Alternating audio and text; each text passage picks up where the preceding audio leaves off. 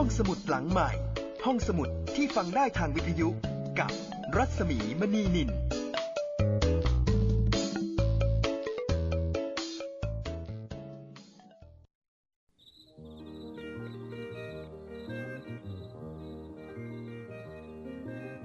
Love,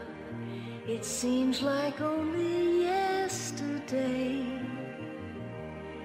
you were just a child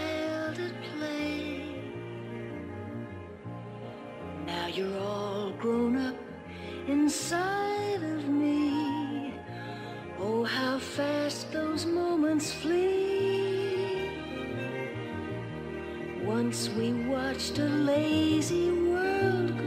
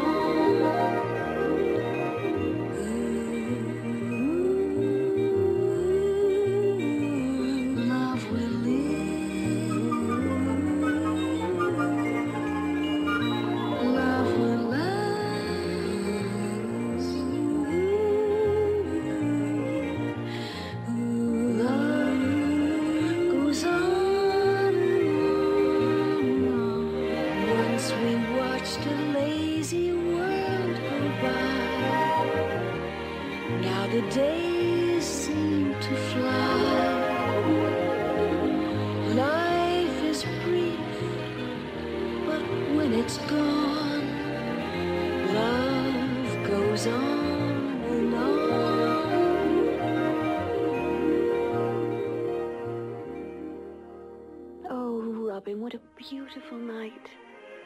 I wish it would never end.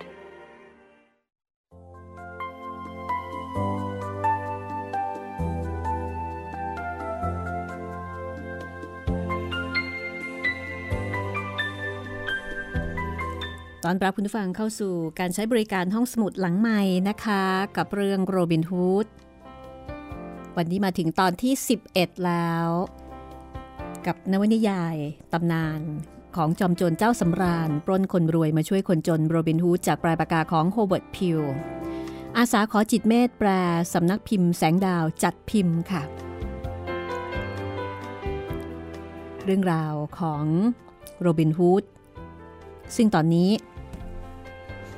กำลังจะช่วยเหลืออหนุ่มนักร้องคนหนึ่งที่ชื่อว่าอาลันอาลันซึ่งมีความรักแต่ว่าถูกขัดขวาง โรบินฮูดต้องการที่จะประกอบพิธีแต่งงานให้กับอาลัน แต่ปัญหาก็คือว่าบาทหลวง เป็นศัตรูกับเขา คือบาทหลวงเนี่ยไม่ค่อยชอบหน้าโรบินฮูด ก็เลยต้องมาหาบาทหลวงที่วัดฟาวเทน ซึ่งเป็นบาทหลวงที่เรียกว่าอาจจะแปลกอยู่สักหน่อย โรบินฮูดก็มาเจอกับหลวงพี่องค์หนึ่งนะคะ ซึ่งดูแปลกๆ ตอนแรกโรบินฮูดจะต้องข้ามน้ำก็เห็นบาทหลวงร่างใหญ่ก็ขอขี่คอไป ปรากฏว่าบาทหลวงบอกว่า บาทหลวงมีธุระที่จะไปฝั่งโน้น เพราะฉะนั้นขอให้โรบินฮูดตอบแทนหน่อย ขอให้โรบินฮูดเนี่ยแบกตัวเอง กลับไปที่ฝั่งโน้นเพราะเกรงว่าถ้าลุยน้ำกลับไปอีกครั้งหนึ่งจะปวดเนื้อปวดตัว เพราะฉะนั้นขอทวงบุญคุณละกันเมื่อกี้นี้ฉันแบกแกคราวนี้แกแบกฉันบ้าง โรบินฮูดงงไปเลยนะคะ สุดท้ายก็ต้องแบกบาทหลวง ข้ามแม่น้ำนั้นไป และในขณะที่ แบกร่างอันสูงใหญ่ของบาทหลวง บาทหลวงก็คล้ายๆกับเร่งนะคะ เร่งให้เขาไปเร็วๆ แล้วก็ด่าว่าเขาอย่างเสียเสียหายหายร้อยแปดทำไมถึงเป็นแบบนี้แปลกจังเลยใช่ไหมคะ บาทหลวงผู้นี้เป็นใคร ถ้าเช่นนั้นติดตามฟังกันได้เลยค่ะ กับตอนที่ 11 โรบินฮูดค่ะ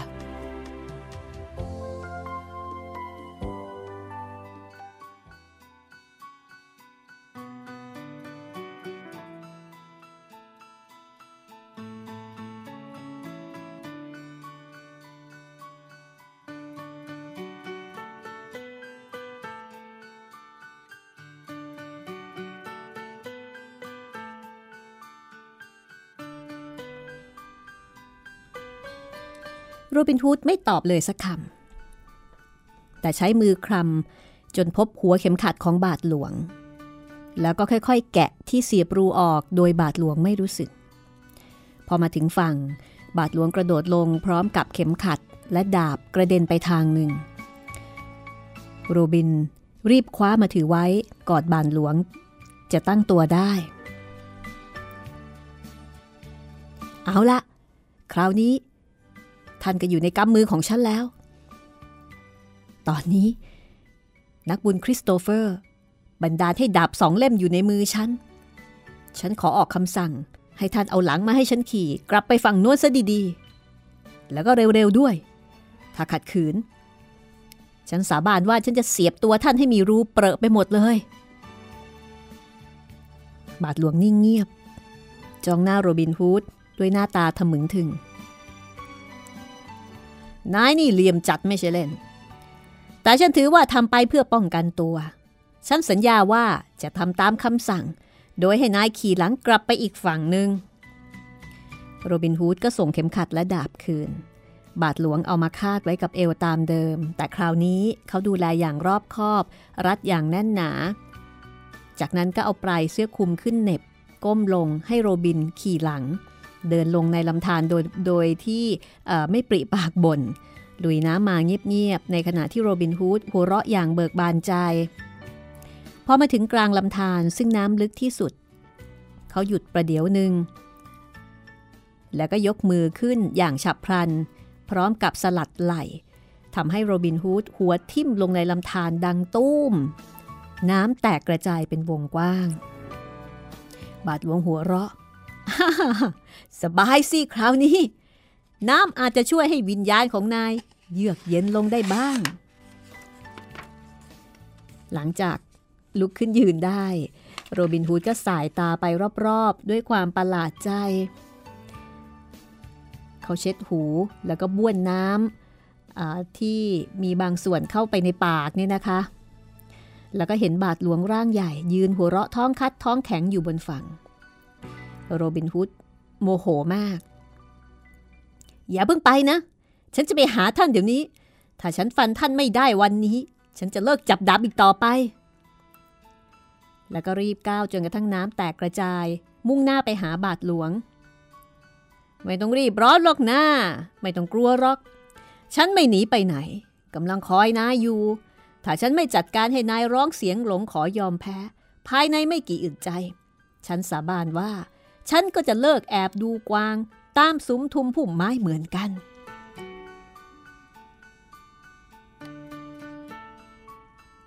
เมื่อมาถึงฝั่งลำธารโรบินฮูดม้วนแขนเสื้อให้พับอยู่เหนือข้อมือ บาทหลวงก็ทำอย่างเดียวกัน แต่ถึงข้อศอก เผยให้เห็นแขนที่มีกล้ามเป็นมัดมัดโรบินฮูดสังเกตในตอนนั้น เห็นเสื้อถักด้วยเหล็กของบาทหลวงสวมอยู่ในเสื้อคลุม ทั้งคู่ก็ไม่ได้พูดพร่ำทำเพลงนะคะ ตรงเข้าต่อสู้กันอย่างเกลี้ยกราด สุดฝีมือ ผลัดกันรุก ผลัดกันรับ มีเสียงดาบกระทบกัน เป็นการต่อสู้กันอย่างเอาจริงเอาจัง อย่างที่มุ่งหวังให้อีกฝ่ายหนึ่งพ่ายแพ้ การต่อสู้ดำเนินไปประมาณหนึ่งชั่วโมงเศษ มีการหยุดพักบ้างเป็นครั้งคราว ต่างฝ่ายต่างมองหน้ากันและกัน ด้วยความพิศวงที่อีกฝ่าย มีความบึกบึน เชี่ยวชาญ สามารถที่จะต้านทานฝีมือของตัวเองได้ เพราะว่าตลอดเวลาของการสู้รบนั้นไม่มีใครได้รับอันตรายหรือมีบาดแผลเลย ต่างคนต่างแปลกใจว่าทำไมคู่ต่อสู้ของตัวเองเก่งจัง เพราะว่าต่างมั่นใจว่าตัวเองฝีมือดี หลังจากที่ตรงเข้าฟาดฟันกันครั้งสุดท้ายอย่างเกลี้ยกราด โรบินฮูดก็ร้องขัดจังหวะว่า หยุดเดี๋ยวเถอะ ฉันอยากจะขอร้องอะไรสักอย่าง ก่อนที่จะลงมือสู้กันใหม่ นายต้องการอะไรล่ะ ฉันขอเป่าเข่าสักสามครั้ง บาทหลวงขมวดคิ้ว มองหน้าโรบินฮูดอย่างไม่ไว้ใจ นายคงจะเล่นลูกไม้สักอย่าง ไม่เป็นไร ฉันไม่กลัวหรอก ยินดีที่จะให้นายทำตามที่ขอร้อง แต่มีข้อแม้ ว่าฉันจะต้องเป่านกหวีดสามครั้งบ้าง ได้เลย ด้วยความยินดี แต่ฉันขอเป่าของฉันก่อนนะ พอพูดจบโรบินฮูดก็ยกเขาสัตว์ขึ้นเป่าเป็นเสียงสูงสามคนก็คือเรียกลูกน้องนั่นเอง ขณะเดียวกันบาทหลวงก็มองไปรอบๆ เพื่อดูว่าจะเกิดอะไรขึ้น มือถือนกหวีดเงินสวยงาม พอสิ้นเสียงเป่าเขาสัตว์ก้องกังวานไม่ถึงอึดใจ ผู้ช่วยทั้งสี่ของโรบินก็วิ่งมาที่โค้งถนน แต่ละคนถือธนูแล้วก็ลูกศรในท่าเตรียมพร้อมที่จะยิง โถเอ้ย อีกคนคดในข้องอในกระดูก ระวังตัวนายเองให้ดีก็แล้วกัน จากนั้นบาทหลวงก็ยกนกหวีดขึ้นเป่าบ้าง เสียงเป่านกหวีด กังวานและแหลมสะท้าน แทบจะในเวลาเดียวกัน พุ่มไม้ที่ถนนอีกด้านหนึ่ง มีเสียงดังสวบสวบ ร้อมกับที่หมาไล่เนื้อขนาดใหญ่ซีตัว วิ่งออกมา บาทหลวงตะโกนบอกว่าเอาเลย ปากหวาน เอาเลยขอระคัง เอาเลยรูปหล่อ เอาเลยเขี้ยวยาว แล้วก็ชี้ไปที่โรบินฮูด โรบินฮูดทิ้งดาบ แล้วก็รีบใช้ความว่องไวปีนขึ้นต้นไม้ใกล้ๆ หมาทั้งสี่ได้แต่วิ่งวนไปรอบๆ โคนไม้ แล้วก็มองโรบินฮูดประหนึ่งเห็นแมวอยู่บนชายคา ทันใดนั้น บาทหลวงก็ พุ่งเป้าหมายมาที่ลูกน้องของโรบินฮูดร้องบอกหมาว่า เอาเลย แล้วก็ชี้ไปที่ผู้ช่วยของโรบินฮูดทั้งสี่ซึ่งกำลังยืนงงจังงังต่อภาพที่เห็น หมาทั้งสี่พุ่งปราดไปโดยไม่รอช้า ยกเว้นวิลสคาร์เลต ที่ดึงสายธนูแล้วก็ปล่อยลูกศรไปที่หมาพร้อมๆกัน ปรากฏว่า หมาแต่ละตัวสามารถที่จะหลบลูกศรได้อย่างไม่ยากเย็น มีหนำซ้ำขณะที่ปลิว คือขณะที่ลูกศรปลิวผ่านมัน มันกลับกระโดดเข้างับ แล้วก็เคี้ยวลูกศรหักออกเป็นสองท่อนอีกต่างหากโอ้โหทุกคนงง ไปไม่เป็น ไม่รู้จะทำอย่างไรกับหมาที่วิ่งกรูเข้ามา หมาหลบลูกศร กัดลูกศรได้ด้วย วิลสคาร์เลตก้าวออกไปข้างหน้า แล้วก็พูดกับหมา ว่า หยุดนะเขี้ยวยาว หยุดรูปหล่อ หยุดหมดทุกตัว นี่อะไรกันนะ หมาทั้งสี่ชะงักอยู่กับที่ เดินมาหาวิลสคาร์เลตเลียมือของเขา กระดิกหางอย่างประจบประแจง แล้วก็กระโดดรอบๆตัวเขา เอ๊ะ เกิดอะไรขึ้น นี่ แกเป็นพ่อมดหรือไง ถึงร่ายคาถาให้หมาของฉันกลายเป็นแกะอ๋อนึกว่าใคร มิสเตอร์วิลเลียมแกมเวล ก็รวมอยู่ด้วยคนหนึ่งเปล่าเลยทัค เดี๋ยวนี้ฉันไม่ได้ชื่อวิลเลียมแกมเวลแล้ว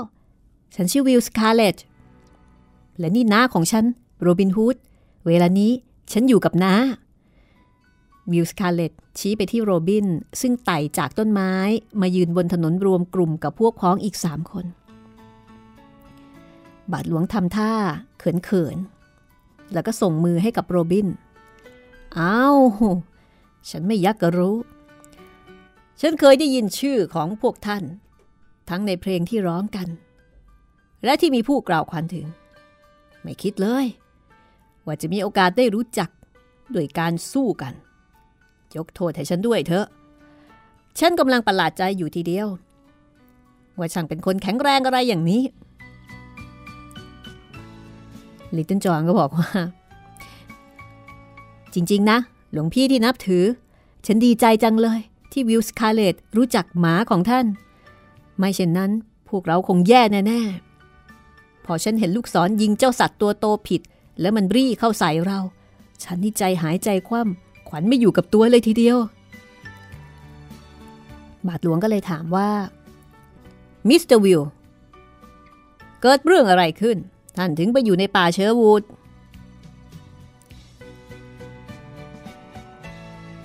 วิลสคาร์เลตก็เลยถามว่า ไม่ได้ข่าวเรื่องหัวหน้าคนใช้ของพ่อของเขาหรอกหรือ บาทหลวงก็บอกไม่รู้ ไม่รู้ว่าวิลเนี่ยไปหลบซ่อนเพราะเรื่องนี้ ในขณะที่ทั้งคู่กำลังคุยกัน โรบินฮูดก็ขัดจังหวะบอกว่านะว่าเราเสียเวลาไปมากพอแล้ว เรายังไม่ได้พบบาทหลวงเสื้อคลุมสั้นเลยนะ วิลสคาร์เลตก็เลยบอกว่าไม่ต้องไปไหนไกลหรอก แล้วก็ชี้ไปที่บาทหลวงที่สู้กับโรบินฮูดแล้วก็บอกว่า ก็อยู่นี่ไงล่ะ งั้นเหรอ ที่แท้ ท่านนี่เอง ที่ฉันลงทุนลงแรงเดินทางมาหา ปรากฏว่า สู้กันอยู่ตั้งนาน ไม่รู้ว่าเจอจุดใต้ตำต่อกำลังสู้อยู่กับบาทหลวงเสื้อคลุมสั้นแห่งวัดฟาวเทนซึ่งบาทหลวงผู้นี้ก็บอกว่าท่านมีหลายชื่อ บางคนเรียกฉันว่าบาทหลวงเสื้อคลุมสั้น แห่งวัดฟาวเทน บางคนเรียกว่าเจ้าอาวาสวัดฟาวเทน ส่วนบางคนก็เรียกฉันแต่เพียงบาทหลวงทัก ฉันชอบชื่อสุดท้ายมากที่สุด เรียกง่ายดีทำไมท่านถึงไม่บอกฉัน ว่าท่านคือคนที่ฉันมาหา เราจะได้ไม่ต้องมีเรื่องมีราวกัน เอาก็ท่านไม่ได้ถามนี่นะว่าแต่ท่านมีธุระอะไรกับฉันหรือ ชักจะบ่ายแล้วล่ะ เราไม่มีเวลาคุยกันที่นี่ ไปป่าเชอร์วูดกับเราเถอะ ระหว่างทาง ฉันจะเล่าให้ฟัง บาทหลวงไม่ขัดข้อง ทั้งหกจึงเดินทางไปยังป่าเชอร์วูด พร้อมด้วยหมาตัวโตทั้งสี่ซึ่งกว่าจะมาถึงก็เป็นเวลาค่ำมืดแล้ว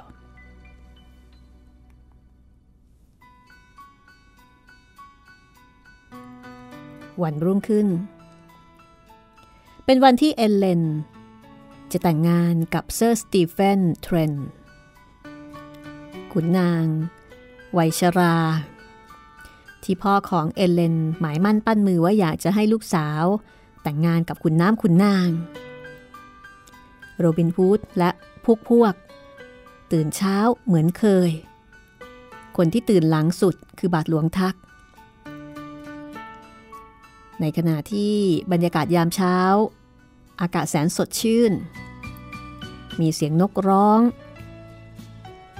มีหมอกอยู่บ้าง ทุกคนก็ล้างหน้าล้างตาที่ลำธารพอกินอาหารเช้าเสร็จ โรบินฮูดก็บอกว่า ถึงเวลาออกเดินทางเพื่อทำงานสำคัญกันแล้ว ฉันจะเลือกพวกนายไปกับฉัน 20 คน เพราะว่าอาจจะต้องการความช่วยเหลือ เธอวิลสคาร์เลตเธออยู่ที่นี่ แล้วก็เป็นหัวหน้าแทนนะในระหว่างที่น้าไม่อยู่ โรบิน เลือกชาวคณะของเขา ซึ่งต่างก็พยายามที่จะเสนอตัว เลือกได้ 20 คน แต่ละคนล้วนล่ำสันแข็งแรง นอกจากดิตันจอห์นบิวสตูลี่คนอื่น ๆ ที่เก่งกล้าสามารถ เขาก็เจาะจงคัดเอาไว้หมด คนที่ได้รับเลือกก็ดีอกดีใจ หยิบธนู ลูกศรและก็ดาบ เป็นอาวุธประจำตัว โรบินเข้าไปในที่พัก แล้วก็แต่งตัวสวยงามด้วยชุดนักร้องเร่ แล้วก็เอาพินสะพายกับไหล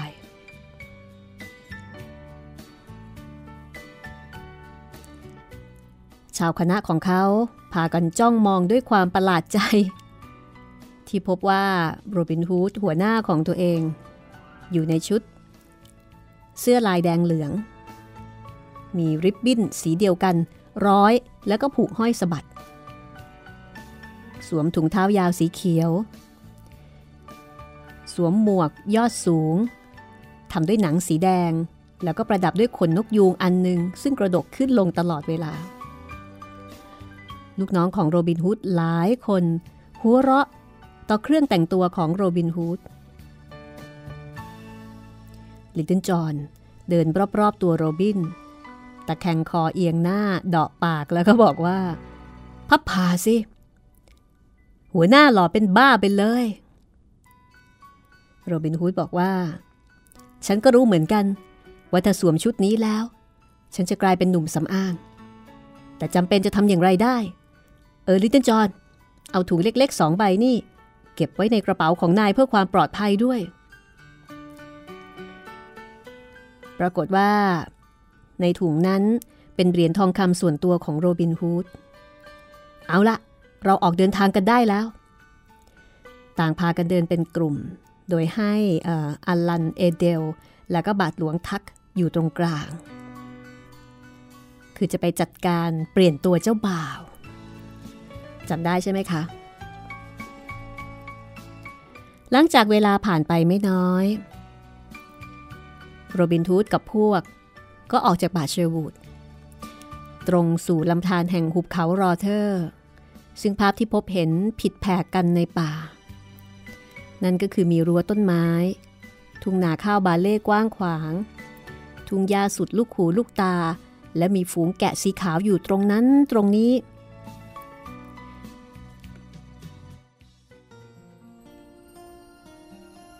โรบินฮูดและคณะ เดินกันไปคุยกันไป หัวเราะกันไป จนกระทั่ง มาถึง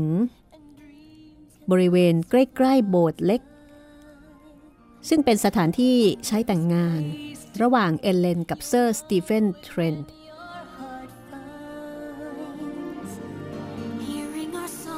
ถนนฝั่งตรงข้ามกับโบสถ์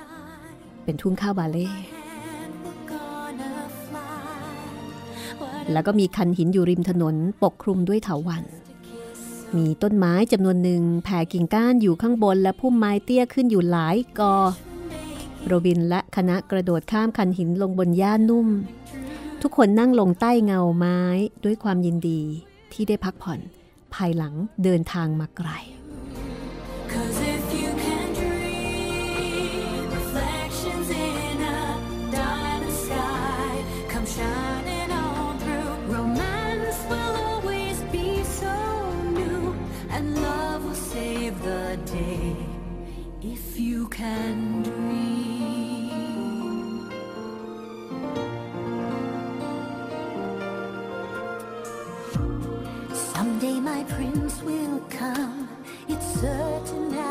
the sunrise.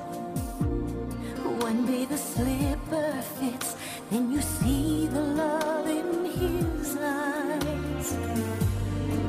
It's a tale as old as time. There's no mountain we can't climb when you're finally mine and just a kiss away.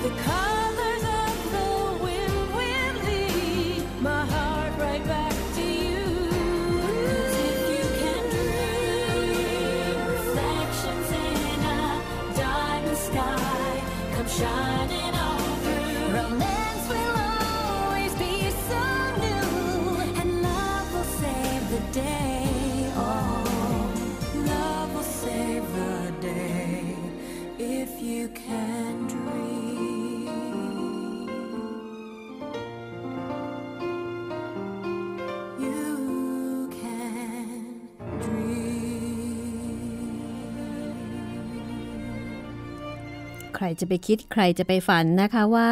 งานแต่งงานของขุนนางผู้ใหญ่กับสาวสวยกำลังจะมีเหตุพลิกผันกำลังจะมีการเปลี่ยนตัวเจ้าบ่าว โดยฝีมือของโรบินฮูดแต่ว่าจะทำได้สำเร็จหรือไม่ ก็เป็นเรื่องที่จะต้องติดตามกันละค่ะ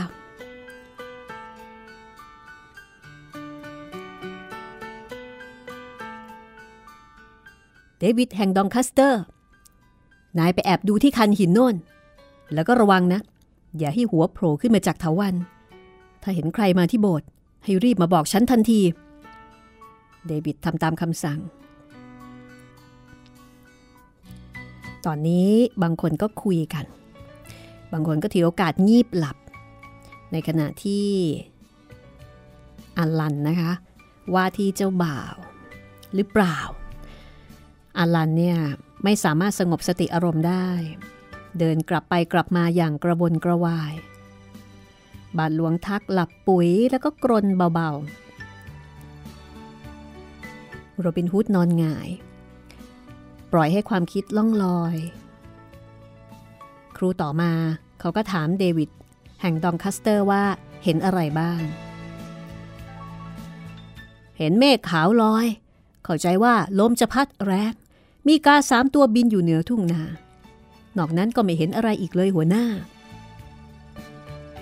นิ่งกันครู่ใหญ่ โรบินก็ถามเดวิดอีกครั้งหนึ่งก็ได้รับคำตอบเหมือนเดิมว่าไม่คือไม่มีอะไรที่น่าสนใจ ต่อมาอีกไม่กี่อึดใจเดวิดก็บอกว่า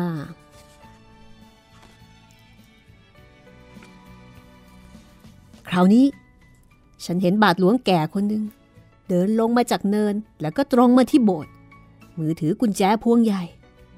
โอ้ย เขาเข้ามาถึงประตูโบสถ์แล้วล่ะ โรบินจับไหล่บาทหลวงทักเขยา่า ขณะที่บาทหลวงร่างใหญ่ลุกขึ้นยืนข้างหน้าเขา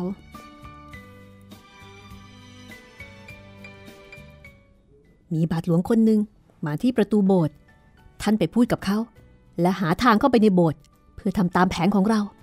อีกไม่ช้า ฉันลิตเติ้ลจอห์นแล้วก็วิลสทูลี่จะเข้าไปบ้าง บาทหลวงทักก็ทำตามคำสั่งค่ะ โดยการปีนคันหิน ข้ามถนน แล้วก็ไปถึงโบสถ์ในขณะที่บาทหลวงแก่ๆ ท่านนั้นกำลังไขกุญแจง่วน เพราะว่ากุญแจเนี่ยเก่าแล้วก็สนิมเครอะก็ไขยากหน่อย บาทหลวงก็เข้าไปตีสนิท บอกว่าจะช่วยไขกุญแจ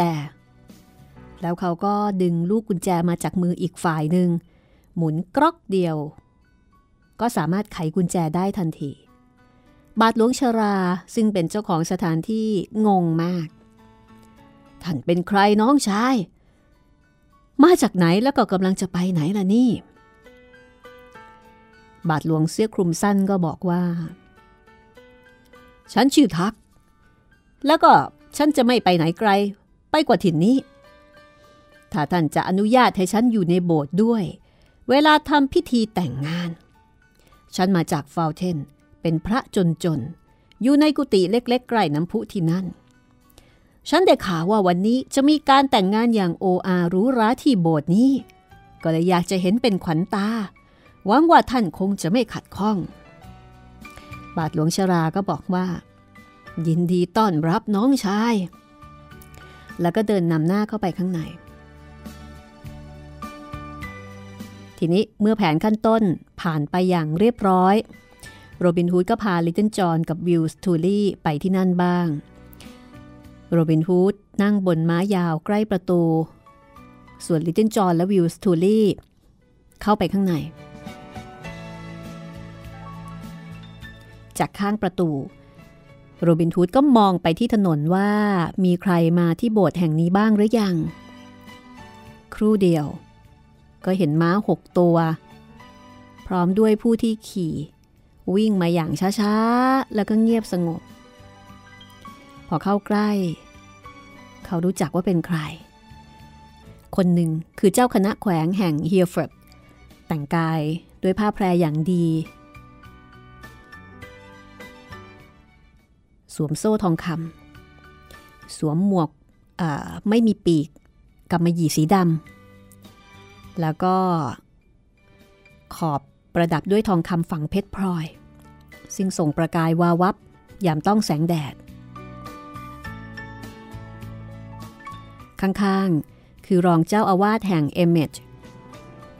แต่งกายหรูหราเช่นเดียวกัน แต่ก็ไม่ได้โอ่อ่ากว่าเจ้าคณะแขวงที่อ้วนล่ำ อีกสองคนเป็นสามเณรแห่งเอเมตและสองคนสุดท้าย เป็นคนรับใช้ของเจ้าคณะแขวง เมื่อขบวนของคนทั้งหกเคลื่อนเข้ามาใกล้ โรบินฮูดมองดูอย่างสะอิดสะเอียนเพราะว่าคนเหล่านี้แต่งตัวโอ่อ่าหรูหราประดับประดาเฟอร์นิเจอร์เพชรพลอยเต็มที่ ทั้งๆทที่เป็นเรียกง่าย ๆ ว่าทั้งๆทที่เป็นนักบวชโรบินฮูดพูดกับตัวเองว่า โถเอ้ย เนี่ยเหรอ เจ้าคณะแขวง ผู้เป็นพระที่พึงเคารพ แต่งตัวซะหรูหราเกินต้องการ ฉันแน่ใจว่า นักบุญทอมัส ซึ่งเป็นที่สักการะของพระผู้นี้ ไม่ได้บอกให้พวกเขาห้อยโซ่ทองคำที่คอ แล้วก็แต่งตัวด้วยแพร สวมเกือกหัวแหลมแบบนี้แน่ๆ พระเจ้ารู้ดีว่า เงินที่เขาเอามาซื้อ คงจะรีดมาจากเหงื่อใครของผู้เช่าที่ดินยากจน อันนี้จาเจ้าคณะแขวง ช่างเห่อเหิมจนลืมตัวได้ถึงเพียงนี้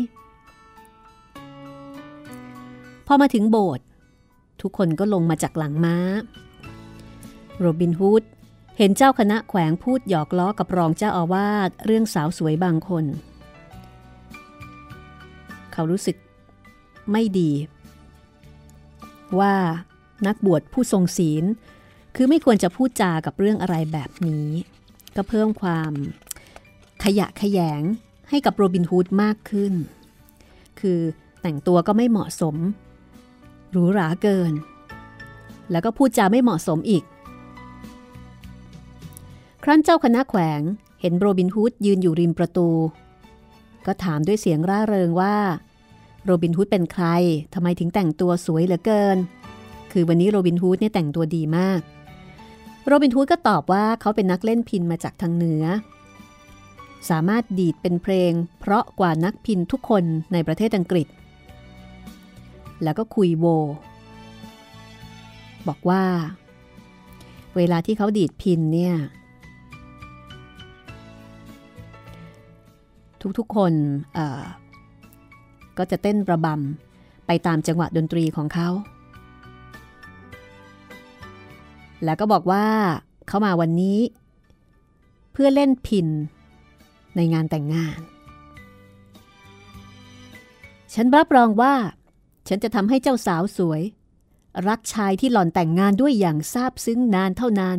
ขณะครองชีวิตผัวเมียด้วยกันเลยทีเดียว เจ้าคณะแขวงก็แปลกใจบอกว่า จริงๆหรือท่านทำได้อย่างที่ว่าแน่หรือ ดีแล้ว ถ้าท่านสามารถทำให้เจ้าสาวผู้นี้ รักชายที่หล่อนกำลังจะแต่งงานด้วย หรือเซอร์สตีเฟน ลูกพี่ลูกน้องของฉัน ซึ่งหลงสเสน่ห์ของหล่อนจนโง่หัวไม่ขึ้นตามที่ท่านคุย ฉันจะให้รางวัลท่านถึงใจทีเดียว ไหน ลองเล่นให้ฉันฟังเป็นตัวอย่างหน่อยสิพอนักพินเอก แต่โรบินฮูดบอกว่าไม่ได้ ตอนนี้ยังไม่มีอารมณ์ แม้ว่าเจ้าคณะแขวงจะขอร้องก็ตาม ฉันจะเล่นได้ ก็ต่อเมื่อเจ้าบ่าวและเจ้าสาวมาที่นี่แล้วเท่านั้น เจ้าคณะแขวงก็ไม่พอใจ ว่าแหมนักพินตัวเล็กๆ คนนี้นี่บังอาจมาขัดขืนคำขอร้อง แต่ในขณะเดียวกัน ก็เป็นเวลาเดียวกับที่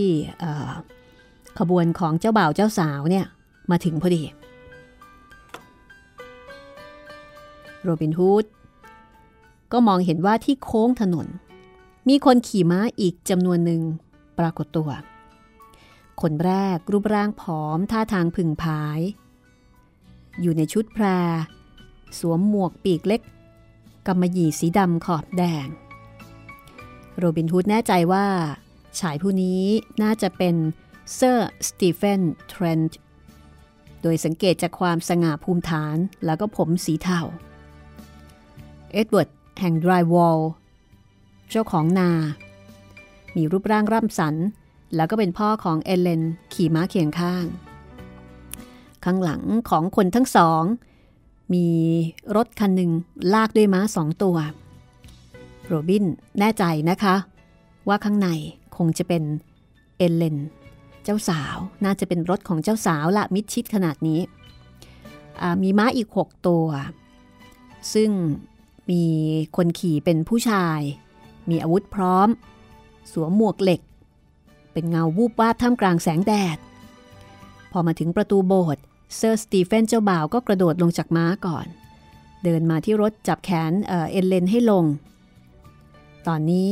โรบินฮูดมีโอกาสได้เห็นเอเลนเต็มตานะคะ และเขาก็เลิกสงสัยว่าทำไมเซอร์สตีเฟนแห่งเทรนต์ถึงได้หลงเสน่ห์ความงามของเอเลน แล้วก็ต้องการแต่งงานกับเธอ ผู้เป็นลูกสาวเจ้าของนา คือจริงๆแล้ว เธอไม่ได้มีฐานะหรือว่ามีชาติมีตระกูลอะไรโดดเด่นเลย เป็นเพียงแค่ลูกสาวเจ้าของที่นาเท่านั้นเอง แล้วก็เป็นลูกสาวเจ้าของที่นาซึ่งไม่ได้ใหญ่โตอะไรมากนัก โรบินฮูดลงความเห็นว่า เอเลนเป็นผู้หญิงที่สวยที่สุด เท่าที่เขาเคยเห็นมาทีเดียว แต่ตอนนี้ เธอมีสีหน้าซูบซีด บอกถึงความเศร้า เธอให้เซอร์สตีเฟนจูงเธอเข้าไปในโบสถ์ เจ้าคณะแขวงก็หันมาทางโรบิน ด้วยสีหน้าทะมึงถึงแล้วก็บอกว่า อ้าว เจ้านักพินทำไมไม่เล่นล่ะ โรบินฮูดก็พูดด้วยน้ำเสียงสงบเยือกเย็นว่า ฉันเล่นแน่ๆ และจะเล่นได้ดีกว่าที่ท่านคาดหมายด้วย เพียงแต่คอยให้ถึงเวลาอันเหมาะสมเท่านั้น เจ้าคณะแขวงก็จ้องมองโรบินฮูดอย่างบึ้งตึง แล้วก็นึกในใจว่า เดี๋ยวให้พิธีแต่งงานผ่านไปก่อนเถอะ จะสั่งเคี่ยนไอ้นักพินคนนี้ซะให้เข็ด โทษฐานที่อวดดี ขัดคำสั่ง แล้วก็ไม่มีสัมมาคารวะกับต่อเขาซึ่งมีตำแหน่งใหญ่โตเป็นถึงเจ้าคณะแขวงนะคะ ในขณะนั้นเอเลนและเซอร์สตีเฟนก็ก้าวไปยืนหน้าแท่นบูชา และเจ้าคณะแขวงกำลังเปิดหนังสือคัมภีร์เพื่อประกอบพิธีแต่งงาน เอเลนมองรอบ ด้วยสีหน้ากลุ้มใจ และสิ้นหวัง ในเวลาเดียวกัน โรบินฟูดเดินปราดมาที่แท่นบูชา แล้วก็หยุดยืนระหว่างกลาง ระหว่างเจ้าบ่าวกับเจ้าสาว แล้วเขาก็พูดเสียงดังลั่นว่า ขอดูเจ้าสาวคนนี้หน่อย เอ๊ะ แย่มาก แก้มขาวเหมือนดอกพับพลึง ไม่แดงเป็นดอกกุหลาบตามธรรมดาของเจ้าสาวที่กำลังมีความสุขสักนิด ไม่สมควรเลย ที่จะมีการแต่งงานขึ้นเทนเซอร์สตีเฟนแก่มากไป ส่วนหลอนก็เด็กเกินไป เหมาะสมแล้วหรือ ที่ท่านจะเอาหลอนมาเป็นเมีย ฉันขอบอกท่านว่า เลิกล้มความคิดนี้ซะเถอะ ไม่เห็นจะเหมาะสมกันเลยสักนิด เพราะว่าท่านไม่ใช่คนรักที่แท้จริงของหลอน ทุกคนตะลึง ไม่นึกว่าจะมีคนกล้าพูดเช่นนี้ ในพิธีแต่งงาน สายตาทุกคู่ พุ่งมาที่โรบินฮูดเป็นจุดเดียว ทันใดนั้นก่อนที่ทุกคนจะทันคิดอะไร โรบินฮูดก็ยกเขาขึ้นเป่ากังวานสนั่นลิตเติ้ลจอห์นวิลสทูลี่วิ่งมายืนขนาบข้างโรบินฮูดชักดาบมาถือไว้ในท่าเตรียมพร้อม ขณะเดียวกัน บาทหลวงทัก ก็ร้องมาจากที่วางออร์แกนว่า ฉันอยู่นี่ ต้องการฉันเมื่อไรก็บอกมานะ ทุกคนในโบสถ์พูดกันอึงคะนึง เอ็ดเวิร์ดพ่อของเอเลนก้าวสวบสวบมาจับแขนลูกสาวเพื่อลากตัวไปจากตรงนั้น แต่ลิตเติ้ลจอห์นเข้ามาขวางไว้ ผลักพ่อของเอเลน แล้วก็บอกว่า อย่ายุ่ง ท่านไม่มีทางทำอะไรหรอก เซอร์สตีเฟนโกรธมาก ไอ้คนสารเลว ลงนรกซะ เซอร์สตีเฟนเอามือจับดาบ แต่แล้วเขาก็รู้ว่า เขาไม่ได้คาดดาบมา คือปกติที่เอวเนี่ยจะมีดาบอยู่เสมอ แต่วันนี้เป็นวันแต่งงานไม่ได้คาดมา พอเอามือแตะไปที่ตำแหน่งของดาบก็ใจหายว่าตายละวันนี้ไม่ได้พกดาบมานี่นา ลูกน้องทั้งหกของเซอร์สตีเฟนชักดาบมาถือพร้อม ๆกัน แต่พวกพ้องของโรบินอีก 18 คนในชุดสีเขียวแก่ ก็เข้ามาปะทะ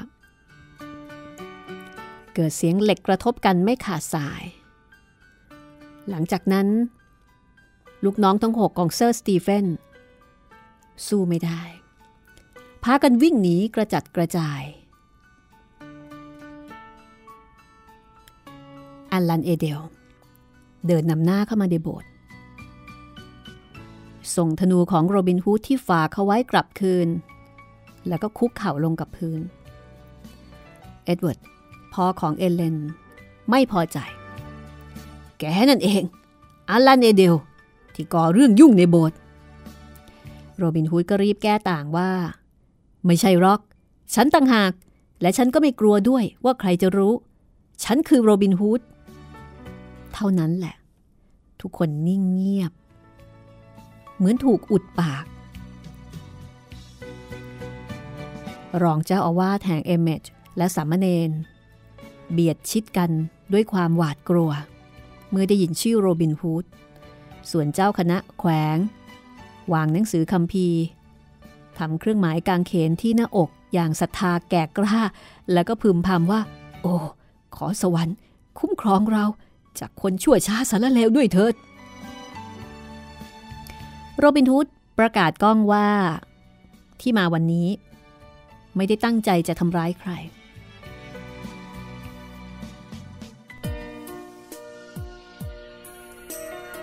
ท่านทั้งหลาย ไม่ต้องกลัวนะ ฉันไม่ได้ตั้งใจจะมาทำร้ายใคร ฉันต้องการให้เอเลน แต่งงานกับชายที่หล่อนรักผู้นี้ อัลลัน เอเดล ผู้ที่ขัดขวางเท่านั้น จึงจะได้รับเคราะห์ แต่เอ็ดเวิร์ดพ่อของเอเลนบอกว่าไม่อนุญาต ฉันเป็นพ่อของเอเลน เอเลนจะต้องแต่งงานกับเซอร์สตีเฟนคนเดียวเท่านั้น ตลอดเวลา ที่วุ่นวาย สับสนอลหม่าน เซอร์สตีเฟนยืนเฉยด้วยสีหน้าไว้ตัว และเหยียดยาม ก่อนที่จะพูดว่า